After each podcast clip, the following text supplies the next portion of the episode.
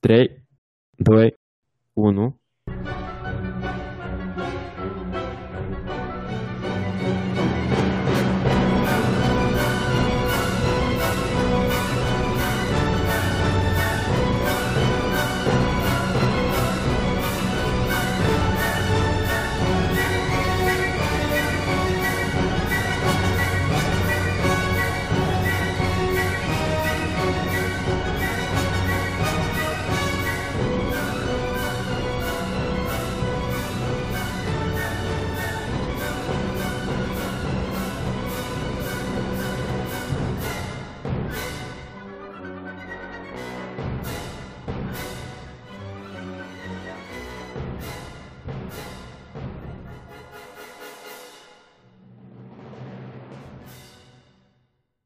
Bună seara! Bună seara, bună ziua, bună dimineața! Bine v-am regăsit după două episoade în formulă invitați. Da. Revenim la origini. La origini. Mulțumim pentru ascultători, pentru toți care ne ascultă. Am primit niște feedback-uri faine de la oameni. Chiar mulțumim. Noi ne străduim. Nu vă rușinați. Teoretic, podcastul este pe lângă că e vorba ploaie între doi prieteni, e și pentru ascultători, care sunt puțini de atâția noștri. Și e o comunitate și da, nu ne pasă de fiecare. Așa că nu vă rușinați, lăsați comentarii dacă nu vă place ce spunem în timpul podcastului sau în timpul episodului. Nu vă rușinați, lăsați video sau un comentariu sau un audio comentariu, un live comentariu. Noi să apreciem. Dacă vă place ceea ce ascultați, dați și un share mai departe. Avem o pagină de Facebook, un grup de Facebook foarte, foarte fain acolo, cu multă lume interesantă. O leacă să-l resuscităm canalul de Telegram, unde să mai punem niște informații interesante pe acolo. Și avem deja și Instagram-ul, piroate arde foc acolo de abu. Caroce. Căutați-ne Politics Podcast și dați-ne, cum e acolo, follow, cred că, da, follow. De tot așa arde, cred că, nu știm. Dar și să mai menționăm, mai dăm o mențiune la podcastul Plus Plus. Da, e scos un nou episod, treceți și la din și ascultați. Eu încă nu l-am ascultat, am dat download, am promis că o să-l ascult, cred că săptămâna asta să-l ascult, când o să am timp o leacă. Comunitatea podcastingului crește, oamenii încep să înțeleagă care e diferența, chiar dacă podcasterii încă nu știu care e diferența între podcast și restul formatelor, dar ascultătorii cred că încep să vadă. Hai să trecem de acolo. Câte ori ai câștigat la loto, Sandu? Oi, Doamne, la loto sau la pariuri de astea fotbalistice? La loto niciodată. Nu, dar știi când se roz sau când de astea. Ții minte, era prin anii 2000, ceva genul Telebingo Show, Vieni Viti Vici. Cu Porubin. Ții minte? Cu Porubin, ambele cu Porubin. Vieni Viti Vici era în anii până în 2000, mă tincă. Eu nu știu. Sau în jurul la 2000. Nu știi? Oh my God. Un bănuț, un pic noroc și vei fi bogat pe loc. Asta e de la Isla, nu de la Vieni Viti Vici. Nu, asta e de la Vieni Viti Vici. Da. Ne uitam la televizor și noi acolo, cum câștigau tractoare, cum câștigau jugulii. Asta era de-am Telebingo Show, mă tinc. Cumpărai bilete în fiecare săptămână. Acolo. Linii sau dăi sau bingo. Am jucat și la ce. Ai câștigat ceva? Așa nu am câștigat. Nu, poate ceva, dar eu nu știu, nu mai țin minte care erau premiile. Poate vreodată vreo 50 de lei să fie. Normal. Dar în general nu.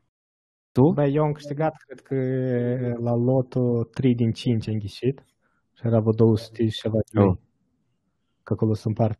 Românești? Nu, în Moldova. Eram acasă. Moldova? No, în Europa știu că este și cât eram în Portugalia, din când în când aruncam și eu banii pe Euromilion. Da. Și aici și acolo... Am avut setat săptămânal, sau cum e, două ori pe săptămână, odată de stat, direct debit. Să plătească automat cu aceleași numere. Da, dar, să câștigi la loterie e destul de pes. La pariuri e băgat, da? La pariuri din greu în anii de liceu. Cu succes așa. Orcușuri și coborâșuri. Băi, eu iară să-mi duc aminte de o joacă GTA, știi? Oh. Nu știu în care din drățile erau în jocuri cu noroc, erau în clădire în trai și puteai spui pariuri și... No, eu n-am și era acolo cai spui și erau 5 cai. Și a 5-lea cal întotdeauna avea cote de astea 1 la 12 sau 1 la 11. Cote de astea mari. Asta era în știu, din, adică un fel de secret în joacă. Dar așa. Calul și ala câștiga o dată la 8 ori sau la 9 ori. Așa era programat? Așa? Acolo era, nu era real, era program. Și dacă puneai în permanență un leu, trebuie să joci mult, adică eu judeam acolo câte 2 ceasuri, să joacă, făceai bani milioane, adică cât vrei tu. În orice caz, dacă pierdeai 8, câștigai 12. Cred că trebuie și opțiuni de 8 ori să joci și teoretic era $4 de-a lor. Da, era în joacă așa și jucai, tot creșteai până îți făceai milioanele, știi? Era un secret în joacă cum puteai să faci bani. E asta, din partea asta matematică, odată am analizat în fotbal, eu n-am pus pariuri. Mai punem pariuri la Tennis Live și la fotbal. Apropo, să facem un disclaimer. Pariurile sunt totuși considerate un viciu. Cred că și o boală mentală poate să ajungă la unii, sau cum se zice, alcoolismul și... Alcoolismul e viciu, nu? Dependență, creează dependență. Da, un disclaimer pentru toți care cred că au pe cineva sau us, adresați-vă la ajutor că se ajunge la lucruri reale. Noi am discutat despre așa, ceva foarte soft și de asta. Tot să fac disclaimer că pariurile mele erau ceva genul 10 lei pe săptămână, adică nu erau milioane. Cât putea să-și permit un elev de liceu. Nu, mă înțeles. Și am făcut un calcul așa, știi, să iei, cu ideea din GTA, de joaca asta, să iei să pui câte un leu pe jocurile că pierde de tipul Barça sau Realul. Că de obște au cote mari. Tot la un moment dat a să-ți meargă, știi? Dar depinde de câte ori, cât lei, știi, aici e diferența, că dacă cheltui 30 lei și câștigi 12, na. Nu pe... No, eu știu matematic totodată pe chestia asta de probabilitate a unui eveniment, tu poți să faci pe egalitate. Istoria merge așa, asta iarăși. Matematicienii, finanțiștii poate să nege chestia asta, adică să corectează, da. Îți iei o echipă, e de dorit să-ți iei o echipă de mijloc, la genul 90 din 20. Pariezi numai pe egalitate, din prima etapă.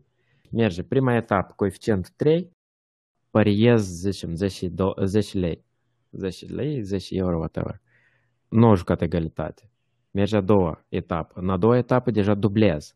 Nu pui 10, dar pui 20. Și tot așa mergi mai departe. Problema e că tu trebuie întotdeauna să mergi pe 10, 20, 40, 80, 160. Adică da. Să dublezi. Să dublezi întotdeauna, deoarece ideea că egalitatea, o echipă de mijloc o să aibă din 38 de meciuri pe sezon, nu o să aibă vreo 10, între 10 și 15 egalități. Deci probabilitatea că tu să nimerești un egal e destul de mare după vreo 5 meciuri. Mai degrabă sau mai târziu o să joace. Problema ce se întâmplă că în caz că tu nu primești 5 meciuri, dar sunt vreo 7 meciuri în care au pierdut sau au câștigat echipa. Și îți dai seama, 10, 20, 40... Da, dar faza că aici e o mare problemă din matematică și din tot ce este, că este un fel de bias, știi? Când dai cu banul și îți chică numai cap sau pajură. Când îți chică numai cap.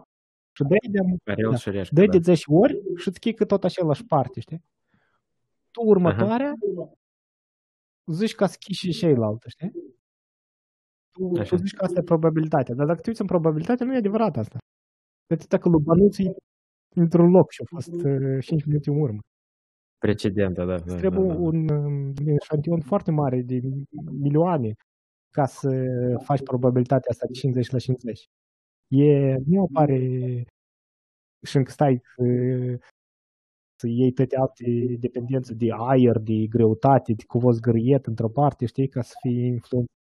Așa și în fotbal. Este lucruri de astea care tu te bazezi pe istoric, dar Istoricul, bine, e ceva, dar nu e definitoriu. Adică, adică faptul că o echipă a câștigat anul trecut nu-ți garantează că o să câștige anul ăsta. Da, sunt independente. Probabilitatea îi depinde de starea actuală, nu de istorică. Am auzit de băieți care au conturi suspendate sau anulate de astea de pariuri din cauza că au aflat metode în care se câștigă. Așa că eu cred că sunt încă ceva algoritmi, ceva idei. Ideea că niciodată nu jucați împotriva la cazinouri sau la casele de pariuri. Ele nu sunt făcute ca să piardă. Din momentul când ei simt că ceva nu e curat la mijloc, tot ai rămas cum Mihai Mășa a spus, conturile suspendate sau te-au luat pe sus din cazino. Dar ruleta din America are double zero și zero. Și așa. Numai pe asta, noi la matematică, la facultate, când am făcut, avem probabilitatea, mi-a arătat cu cât de mult crește venitul cazinoului numai din cauza că au adăugat double zero. Și adică e proporțional foarte mare. Dacă te gândești la 35 de numere, sau 36 de numere, au mai adăugat 1. Nu e așa mare, dar adică, da, ei aș caute întotdeauna. Nu, niciun casino nu lucrează în pierdere cu ideea că își plătesc foarte mari impozite și taxe din cauza exact asta, că ei trebuie să suporte și oamenii care... Degeaba ei nu au ferestre în cazinouri. Nu vezi afară acolo, da. Ei să multe istorie, cred că nu aș înțelege. Bă, eu am o teorie despre noroc, care e, cred că și e o credință de-a mea și a mai aproape de o credință, știi? Așa. Eu cred, și totul leacă legat despre ideea asta cu bănuțul. Eu am ideea că norocul în viață la om e o căldare. Și în râns chicură. Partea aia în chicură și treci timpul și chicură în râns.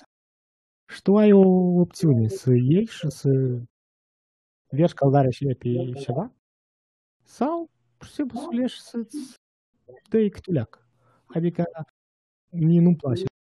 Când eram mic, asta au fost toate jocuri și toate încercările, mie nu-mi place să-mi încerc norocul.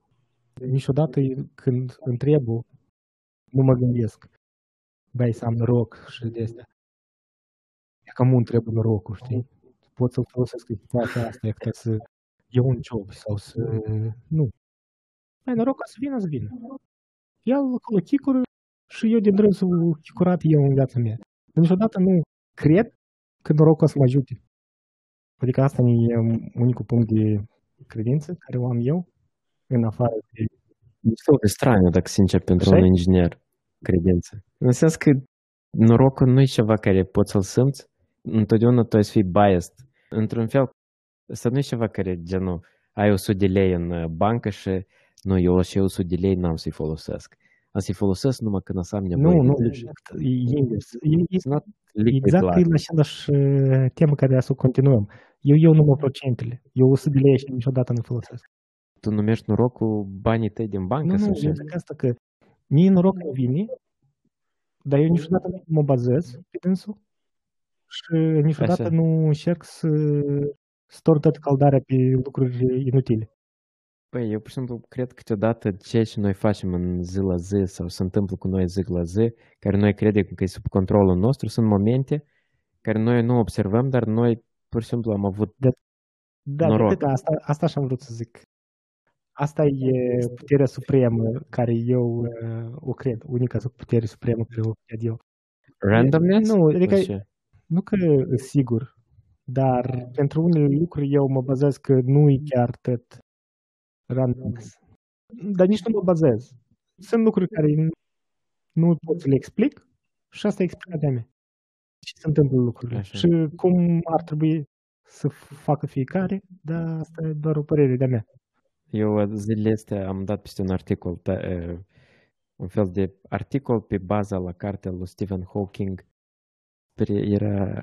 Era despre Dumnezeu, deși el nu există, dar mai tare mi-a plăcut, întotdeauna explicația îmi place despre univers, cum el a apărut din nimic, cum ceva poate să apară asta.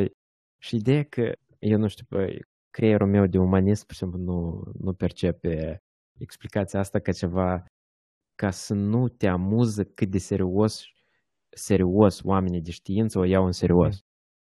Eu nu ridiculizez, atenție, eu n-am, Doamne ferește, eu sunt nimeni pe lângă, și eu știu că Hawking are, știe ce vorbește, dar într-un fel, pe dânsii nu-i amuză faptul că ei spun că din nimic a apărut ceva, dar totodată îi amuză ideea de existență de Dumnezeu. Înțelegi?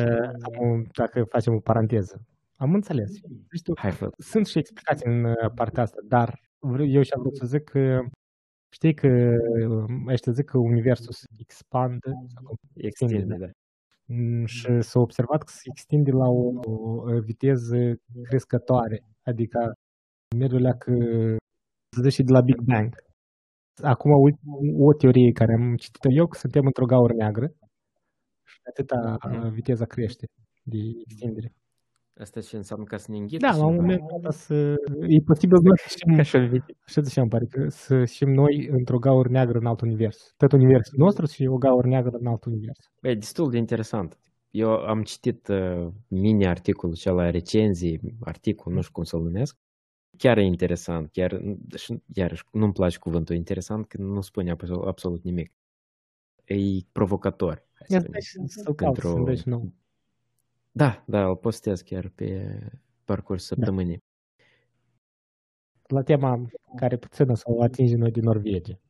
Cum să câștigi la loto și să nu ajungi boschetar înapoi într-un an. Norvegia era, ne-am gândit așa ca un disclaimer, cred că se merită de făcut. Cum să introducem noi Norvegia în episoadele Politics? Da. Fiindcă Norvegia provoacă o emoție dublă. Și iarăși provoacă idei diverse, controversate sau opuse, concluzii opuse. Da, e foarte, toate țările nordice sunt foarte interesante. Cum zici tu, nu zici mult, dar e ceva care, nu știu și ea, că nu pot. Merit studiat. Da, merit studiat. Nu, dar și să vizitezi, tot merită. Păi aici cred că suntem toți de acord, cel puțin iubitorii de natură, eu cred că Norvegia probabil și toate țările nordice. Nu, eu ziceam de oameni, este interesant. Stau să mă gândesc dacă m-am intersectat vreodată cu un norvegian. Nu cred, nici la universitate. La universitate am întâlnit diferite nații. De că norvegieni n-am întâlnit. Nu știu dacă eu am întâlnit în afară. Nu mă țin minte nici eu. Primul lucru care eu mi-l amintesc din Norvegia e cum Norvegia a câștigat Brazilia la Cupa Mondială din 1998 și a fost o mare Brazilia, era campioana mondială în titri și au pierdut la norvegieni care erau comparativ, adică dacă vă uitați, Norvegia are 5 milioane de oameni, 5200. Să vreau să amintesc și Brazilia, să fac o leacă de paralel la anumite lucruri într-un punct foarte interesant. Da. Facem o leacă de introducere, deși noi vrem să vorbim despre Norvegia și are cu loto. E acolo e că o luat și o turnat căldarea din noroc, dar o turnat-o știi pe aceea că nimeni n-a să-i comenteze când ei au declarat suveranitate asupra Mării Nord. Toate articolele care am citit, să zici, știi, țară europeană, cu istoric, membră NATO, nu prea le-au comentat nimeni. Că ei în 1963 au zis că ea ca aici, ca și Stalin, creionul roșu, ea ca aici ea noastră. Facem o leacă de așa, overview amul și în Norvegia, știi, și cum s-au ajuns acolo. Eu am și niște date, știi, nu date, dar și niște puncte care GDP-ul per capita primii 5, parcă era 4 după Elveția. Poți poate rezumat așa, în cel mai pozitive clasamente mondiale de la relative la economie și calitatea vieții, Norvegia întotdeauna e top 10. Da, expectanță de viață, oameni cu studii superioare, rata de șomaj foarte mic. Preferata ta diferența între bogați și săraci? Da, e cel mai mic. Se zice că undeva într-un video m-a uitat și zice că ăștia de jos 20% fac 4 ori mai puțin de și din top, și, adică să zici că un media e de 10 sau ceva de tip. Poți și director și poți și fermier și banii și mai zice că despre nu lucrează multe ori și overtime comparat cu alte și iar asta cu cea mai fericită țară sau una din cele mai fericite țară, studiile sunt foarte stranii de atât că indexul fericirii eu l-aș lua drept la gunoi, l-aș arunca, dar în fine, asta e doar opinia mea. Mai ales cu nopțile lor lungi. Indexul fericirii în Suedia, totodată cea mai mare rată de suicid, asta te știi cum, trebuie să fii o leacă schizofrenic, să poți spui Suedia sau Danemarca, cine e cea mai fericită era? Danemarca, pare. Da. Da, clasamentele astea trebuie luate și ele cu o leacă de sare și piper și... Da, asta e ziua de azi. Dacă ne uităm în 1960, era o țară bazată pe pescuit. Erau niște discuții. Da. Se zicea că GDP-ul era la nivelul țărilor subdezvoltate, doar că fiind o populație foarte mică. Eu cred că trebuie menționat asta, deoarece la guvern erau laburiștii. Da, dar tot eu o continuat, nu? De-am mai departe o câștigat loterie. Nu, faza că se spune comparabil cu țările europene, nivelul de trai era cam același. Deoarece aveau o populație foarte mică și GDP-ul ăsta per population, când îl împarți, apoi comparativ cu țările din Europa. Nu Germania, nu Franța, bine, în 1960 Germania, cred că nu era. Era comparativ din cauza numărului mic de oameni și aveau industria peștelui și acum, adică pescuitului și acum e foarte puternică, e a doua după petrol la export. Și au și unde, că dacă și-au extins suveranitatea asupra Mării Nordului. Și ce-au făcut? Ei au câștigat la loto, dar cum au câștigat la loto? Au forțat să leacă loto, nimeni nu i-a comentat și opa, și-au găsit petrol. Și au găsit, nu că petrol, dar ei în 70 erau cei mai mari exportatori de petrol. Acum sunt 4, după Kuwait, ăștia din Arabia Saudită. Deci au făcut aici, vreau să adaug paralela cu Brazilia, în care ăștia de aici au hotărât să creeze o companie de stat, guvernată de funcționari publici și owned. E proprietatea statului. Da. Comparativ cu Brazilia, când am vorbit de un episod care o făcut concurs și-au dat lucrările de extragere la o firmă privată și scandalul cu corupția care am povestit noi despre o firmă politic privată. Eu înțeleg, eu sunt de acord, deci privatul e mai bun în multe lucruri decât public, decât companiile publice, dar aici e un exemplu care îți spune că oamenii, nu exact tipul de companie. Adică nici nu fac multe companii de stat, că nu sunt așa de... Continuu, în sens că eu cred că un lucru tot trebuie menționat. Norvegia este țara de 5 milioane, Brazilia de 260 milioane. Sunt mai mulți ăștia care vor probabilitatea mai mare să-și mai mulți ăștia. Problema când privatizezi, eu nu sunt specialist în privatizări, dar probabil și în câte bucăți tu vrei să împarți toată istoria asta. Nu se zice de privatizare, se zice de... Își puteau, dar în are de pământul, zonele de petrol și ei doar procent. Dar ei merg pe o companie publică și care și până acum, bine, cred că e ceva manager nu din public. Stat Oil, ceva genul se numește compania, 60% din acțiuni deținute de stat. Că e istorie de succes, mai mult ceea ce urmează istorie de succes, nu faptul că au găsit petrol. Că eu cred că acolo deja erau zvonuri, presupun, că faptul că eu spus că asta e marea noastră a fost precedată toată istoria de ceva descoperiri private, că acolo există. De exemplu, Marea Neagră este insula Șerpilor, care e disputată între Ucraina și România. Și mă gândesc și eu, dar nu e legatoare tot de chestia asta? Da, cred că de asta și disputat, de altceva și cui trebuie pește. Pur și simplu, acolo, în Marea Nordului, cam nu aveau cu cine să bate ei, așa, dacă eu să te gândești. Marea Britanie. Au găsit și în partea asta. Păi da, Marea Britanie tot au, e gaz permis mai mult au, nu? Da, așa cum vor să facă hidrogen.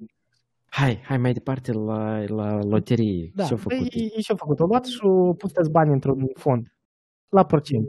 așa pe scurt. Și trăiesc din cum atâți banii care îi fac, tot le până la procentii. Nu scot, încă nu scoți bani din fond. Și cel mai mare fond de investiții e mai mare decât fondul de investiții privat din China. Da, luând în considerație numărul de locuitori. Să ne aibă, la un moment dat, eu zic. Norvegia. Am vrut să spun o opinie, dar mă gândesc dacă e politically correct în domeniu. Așa că o să survolăm. Faza că ce-au făcut ei? Au pus banii ăștia, eu din procente, și alt lucru foarte important care nu au făcut ei, e că nu au crescut cheltuielile de stat. Să începi să dai bani atâți, taxele au rămas unele de cele mai mari din Europa. Trebuie de menționat și cu fondul ăsta că, de fapt, sunt două fonduri. Este un fond care e Government Public Fund for Pension, sau Government Pension Fund Global se numește, și a doilea Government Pension Fund Norway, ceva genul, care sunt parte la același, e aceeași organizație, doar că prima, care e mai mare, de fapt, care a ajuns la un trilion de dolari rezervă, face investiții în acțiuni, în real estate, în multe chestii, dar le face la nivel global, în companii globale, internaționale, când Norway face doar investiții în piața de capital norvegiană și în companii norvegiene. Da, dar e foarte mic și de atâta este mare și reușește să nu fie efectat. Foarte mic la nivel de miliarde. Da, în orice caz, condiția la fondului și la mare a fost să nu investească în Norvegia ca să nu influențeze anumite industrii, să le favorizeze. Știi problema, adică cât am făcut research, m-a uitat problema Danemarcei, care i-a avut tot ei doar au descoperit petrol pe lângă, ei și-au distrus alte industrii, de-ar și-au început valuta să crească și au început multe de turism, de export, de import, de astea, multe lucruri care trăiau bine până atunci, din cauza că s-au focusat și s-au făcut cheltuielile mai mult în domenii de extracție de petrol, s-au neglijat restul industriilor și de atâta. Dar tot e de stat? În Danemarca. Asta nu m-am uitat. Dar faza că, comparativ cu Kuwait sau cu Arabia Saudită, unde au dat bani la oameni, ei și-au zis că petrolul ăsta e bine și noi trebuie să ne gândim de viitorul nostru și de următorii care să trăiască în zona asta și nu putem să cheltuim bani pe tot ce este ca să simțim noi. Eu cred că noi am văzut același video în principiu, care e destul de bine explic care e situația Norvegiei. Norvegia e ca și cum e un om care a câștigat la loterie, dar în loc să-și cumpere casă, să înceapă să cheltuie bani pe mașini și pe diferite lucruri, să cheltuie bani, mai scurt, într-un cuvânt, e o persoană care a câștigat la loterie și continuă să lucreze, iar banii câștigați de la loterie îi investește. Și și zic că chiar și procentele care le primesc din fondul ăsta, ei le reinvestesc înapoi în fond. Pe lângă toți banii de la petrol, adică ei și acum exportă la petrol din urmă. Consumă foarte puțin în țară. Majoritatea e exportată. Știi că ei trec, ea să fie prima țară care și fură electric. Ei deja au ajuns la 60% de mașini electrice. Nu considerați cât e de scumpă viața și mașinile în Norvegia? Da, că e taxa dublă pentru mașinile pe petrol. De preț dublu. Așa că e dublu prețul mașinii. Da, e mai în scurt. Norvegia e scumpă țară. Chiar dacă au câștigat la loterie, dar persoanele continuă să plătească taxe exorbitante. Este din cel mai mare din lume. Ideea cu din Europa, și cu economiile. Știi? Parcă am vorbit și noi, ai citit Tată sărac, tată bogat, cartea. Nu, n-am citit. Și când totdeauna trebuie să pui 10% din venit. Nu din profit, dar din venit tot trebuie să pui 10% la o parte întotdeauna. Dacă ai de unde? Nu, trebuie așa să te forțezi. Ca întotdeauna, asta e ideea la creșterea economică. Și în mână nu-i minciună. Nu și în mână, dar întotdeauna trebuie să pui de asta. Și apropo de credite, noi am zis că să discutăm cât sunt de rele creditele astea. Nu, asta cred că eu... Sunt două părți. Aici unii abuzează. În UK. Aici, în America. UK? Știi că toți sunt de astea. Nu știu, cred că sunt început și acasă cu credit rapid, care iei 1.000 de lei și ai de plătit 300.000 de lei. Da, și 40% Da, astea sunt zone foarte periculoase.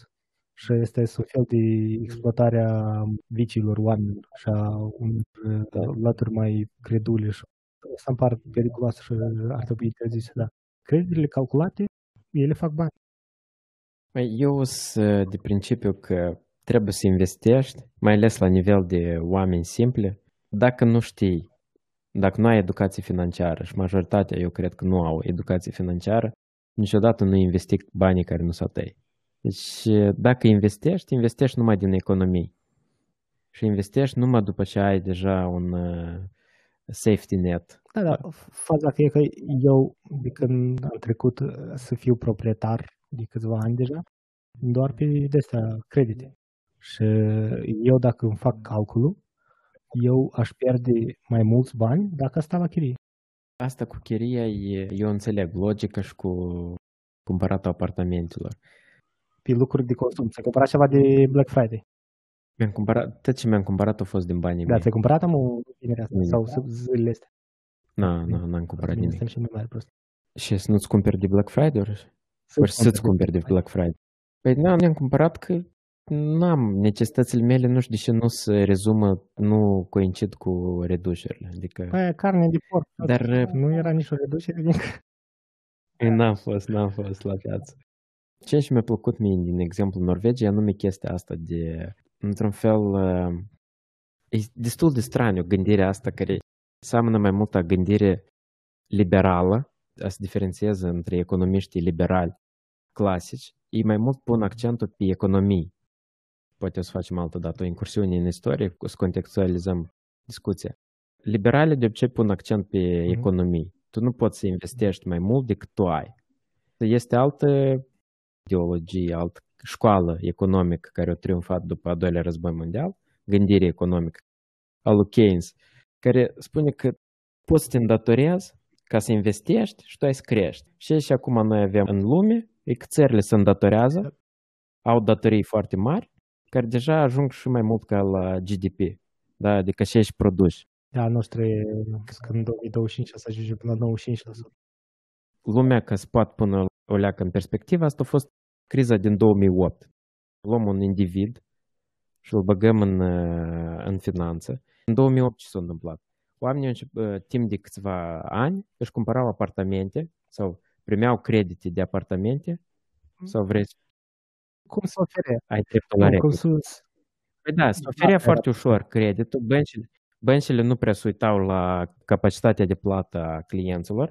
Se ofereau credite, oamenii se îndatorau, de atât că era foarte ușor să-ți iei credit, dar problema, creditele astea trebuie să începi să le plătești.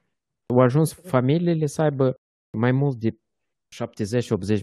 din salariul familiar să ducă pe credite. Fie pe mașină, mașină plus. Mare parte. Eu am în vedere cum se creează datoria asta. Tu ai credit la mașină și mai scurt. De asta și mie mi-a plăcut ceea ce a făcut Norvegia, că ei au investit tot chestia asta într-un fond pe termen lung. Vreau să te întreb pe tine, poate fi acest exemplu exportat? Exemplul Norvegiei, da? Toată lumea se uită la Norvegia ca o țară prosperă. Doar că țara asta prosperă până în anul 1963, dacă te uiți la numărul de imigranți norvegieni în alte țări și în special în Statele Unite, Norvegia până în anul 1960 era o țară săracă. Da, da, era la nivel subdezvoltat. Dacă acum avem 5 milioane, hai să spunem, anul 1960, Norvegia avea, cred că undeva în jur de 3 milioane de oameni. Până atunci, timp de aproape 100 de ani, din Norvegia au emigrat 4 milioane și aproape 5 milioane de norvegieni spre Canada și Statele Unite. Eu zic că da. Dar? Istorie de succes care poate fi exportată. Cum? E că Moldova și poate să iei de la Norvegia. Taxe mai mari. Petrol? Pe Nistru? De pe unde să-l scoatem? Știi că la noi tot a fost o companie vreo 2-3 ani în urmă. O companie americană. Nu știi istoria? Nu. O companie americană a câștigat un concurs de la guvern să vină să facă săpături din sudul Moldovei, nu știu unde, să caute petrol. Nu de petrol, am ideea, dar eu zic, statul acum face bani, el nu din taxă, dar face din ceva bani. Are ceva companii. Moldova sau Norvegia? Eu nu știu care e venitul Republicii Moldova. Nu, dar are instituții publice din care... Nu așa, da, are. De atâta că, din păcate, aici cred că n-a să poată egala Norvegia la instituții publică, ar trebui să privatizeze tot. Și banii ăștia care iau de la privatizări, în fond. Ideea e bună, doar că e întârziată, cred, cu vreo 20 de ani de privatizări continue. Și cam s-au privatizat, deci s-au putut privatiza așa o leacă mai mare ca să faci profit. Acum, ce mai rămâne? Poate o leacă de pământ, poate acolo... Da, să înțeleg că ar fi totuși un venit scăzut pe o perioadă de timp, că ăștia banii de la procente nu-ți dă bani mulți la început, știi? Trebuie să aștept. Așa. Înțeleg. E un lucru care cred că fiecare ar trebui să ne gândim, că ar trebui să facem, cred că mai mult la persoane decât la stat. Dar dacă știți la loto, da, asta îmi pare o idee foarte bună decât să... Bine, cum e Arabele Saudite cu turismul. Ei au investit foarte mulți bani și-au făcut în crearea orașelor din năsip. Au și palmier, au și nu știu ce pe acolo. Eu cred că ei pe viitor o să aibă un viitor fain, chiar dacă scurește petrolul. Bine, și acum și Kuwait-ul și toți trec la investiții de panouri solare și eoliene. Ei deja își redistribuie riscurile pe asta. Dacă îi compari cu ei, eu cred că am pus o istorie de succes, dar mie îmi place o leacă mai mult Norvegia față de zona aceea, o leacă problematică. Este... Dacă știi la loto, apoi, da, motelul ăsta e perfect, trebuie folosit. Dar dacă n-ai câștigat la loto, să joci la loto. Nu, cheltui bani geama. Să cheltui bani, să sape chestiile astea de petrol, șanțurile astea de petrol, el nu e așa de ușor și nu e așa de ieftin. Nu, dar în general, un alt loto, eu zic că nu știu. E ca un... Să descoperim, poate, aur, calcar, de asta platină. Un component nou, știi, care nu există. Și mândră. Nu știu. Moldovenii, componentă chimică. Păi, moldovenii, resursa noastră acum e forța de muncă. Și se vede, da? 800.000 de oameni în străinătate. Exportăm și am exportat și continuăm să exportăm. Dar pentru mine, dacă o să ajungem poate un episod viitor, să vorbim... Taxele care ai început tu. Păi, Norvegia nu este sustenabilă ca atare, fără petrol. Acum îi. Deci ce își fac eu? Acum îi, dar dacă scoți petrolul din ecuație, e o țară care are taxe foarte mari. Dacă scoți petrolul din ecuație, acum îi sustenabil deja. Că fondul, ei trăiesc din fond. Și eu ți-am mai trimis un articol în care ei nici nu cheltuie banii deamul din fond, ei caută din procente. Sorry, eu încă eram pe faza dacă e exemplu pentru noi. La nivel de politică fiscală, la chestii de stat de drept, probabil Norvegia ar fi o țară ideală dacă ar avea o leacă mai mult soare în tipul anului. Da, dar poate nu erau așa oameni, știi? Că te duci în Spania și sună ca altfel oameni. Păi, mulți vorbesc decontextualizat despre Norvegia. Norvegia, Suedia, Finlanda, Danimarca, oameni buni, nu sunt exemple pentru nimic. Dacă vreți un exemplu pentru Moldova, asta nici nu e Singapur, dar este o țară foarte frumoasă care se numește Hong Kong. Dacă noi vrem să avem creștere economică sustenabilă pe termen lung și fără resurse, că Hong Kongul și resurse are, China. Pe stat financiare, zici, pe servicii financiare? Tot ce poate fi financiar și inovație. Deci asta e politică și economică ca să întâmple asta. Da, n-ar fi stricat să fim și o colonie a Marii Britanii. Apropo de faza asta, eu știu deși eu... De asta, apropo, Mihai, eu îți spun că răspuns, dacă dreptul la replică la meme-ul tău cu Brexit-ul, eu continui să spun, dacă există o țară din cele 27 până acum erau, 27 de țări a Uniunii Europene care poate să-și permită Brexit-ul, asta e doar mai... Nu, eu mai mult meme-urile și alea erau a meu, știi, că s-a început cu, băi, n-ați votez niciodată Brexit și cu voi, toată lumea și nu știu, pac Brexit. N-ați votez niciodată America Trump, pac Trump. N-ați câștigi niciodată un comunist în Moldova, că totdeauna și Sincer, din toate trei, asta ultima chiar e luat, e decontextualizat, luând în considerație că cifrele electorale întotdeauna au fost acolo. Pentru toate au fost acolo. Da. Păi, în sens că care au fost meme-urile pe internet, că era așa, dar numai că revers. Hold my beer, că s-a întâmplat Brexit. Da. Asta okay. Era. Așa că oamenii studiați Hong Kong, dacă vreți exemple. Nu, trebuie să facem, dar și despre asta numai decât. Eu și vreau să zic că eu știu deși Revoluția Industrială a început în Anglia. Și eu le zic întotdeauna la lucrurile ăștia la mine. Băi, tu și te uiți pe geam, așa o vreme într-adevăr, știi? Să nu te afară, mă gândi și la birou și lucrez și temperatura e perfectă de lucru, știi? Nici cald, nici frig. Taman te la o temperatură de lucru. Da, la lucru, tu uiți afară. Deși vremea de afară, ultimii 2 ani chiar a fost faină. Nu, toamna asta e puțin mai așa, dar în general, dacă să mă gândesc, nu-i ca în filme, cum se zice, știi, că e numai ceață și numai ploi. Am înțeles. Destul de ok. Eu mai ales că am trăit Sibiu și Cluj, destul de aproape de munți. Acolo eu eram deprins cu ploi. Zăpada și îți lipsește aici, e dedicat mie, nici asta îmi lipsește, e zăpada din ea.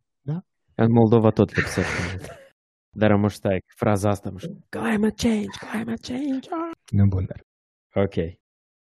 Cam asta a fost despre Norvegia, destul de interesant. Intrați, interesați-vă. La sfârșit să nu uitați, după ce citiți despre Norvegia, ascultați episodul și dați un share. Noi vă salutăm, eu vă doresc o seară bună în continuare. Să aveți poftă, drum bun și aveți grijă la pedale.